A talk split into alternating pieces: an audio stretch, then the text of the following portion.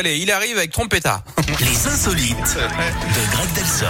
Et en attendant, on va rigoler un bon coup avec euh, Grégory Delsol pour les insolites. Pour ça, on va où aujourd'hui? On va en Californie, Yannick, avec cet Oui. événement très attendu tous les ans, l'élection du chien le plus laid du monde. C'est une vraie compétition dont les Mais résultats non. sont scrutés, oui, partout sur la planète. Et cette année, c'est un chien de race chinois à crête, âgé de 17 ans, qui s'est imposé. Son Ouais. nom, Happy Face, hein, peut-être un hommage à- à Mia Fry hein, dans Popstar, on s'en rappelle.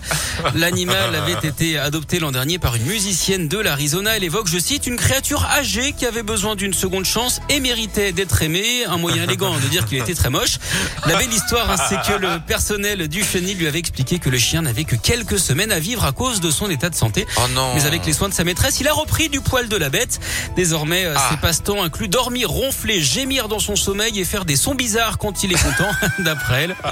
Avec ce pédigré, on peut dire que pour se faire aimer, il faut quand même un sacré savoir-faire. Oh, joli Bon, bah écoutez, vous savez quoi Vous êtes tellement talentueux que je vous invite à revenir demain 10h. Deal? Eh bien, allez, deal.